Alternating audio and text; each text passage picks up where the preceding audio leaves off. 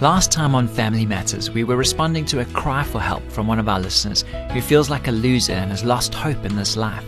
A plea like this really touches our hearts at a deep level, and we always want to step in and help as much as we can. Today we're going to offer suggestions of possible treatment options that may be best in addressing the situation. That's next on Family Matters, so don't go away.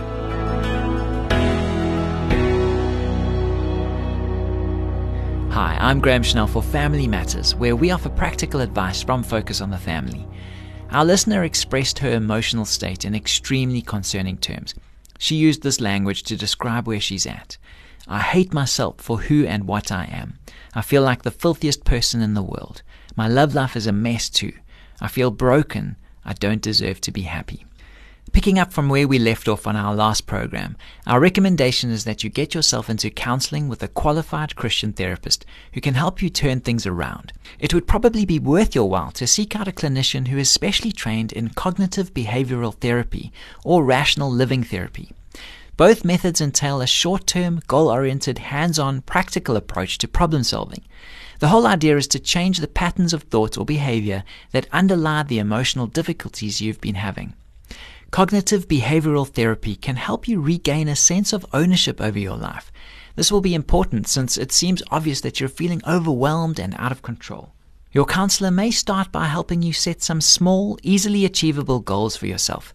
If keeping the whole house clean is too much for you at the moment, begin by concentrating on picking up the dirty socks. From there you can move on to the laundry and the dishes. Don't bite off more than you can chew at one time. You'll be surprised at the difference it makes on how you feel about yourself.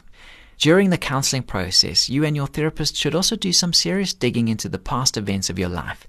The language you've used leads us to suspect that the negative messages you're replaying in your mind were originally imposed upon you by someone else. Were you subjected to abuse of any kind when you were a child?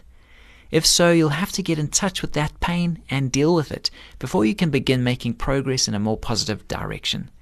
It's very common for victims of abuse to cope with their hurt by victimizing themselves, and as long as you remain a victim, you can never achieve personal independence or take control over your own life.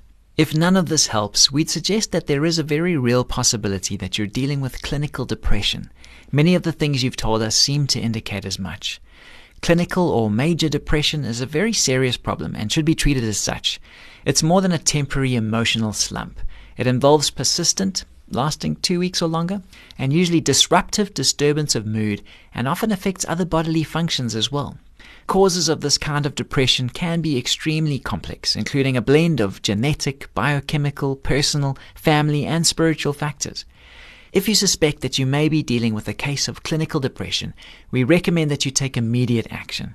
Get a physician's evaluation of your condition and be willing to consider appropriate medication.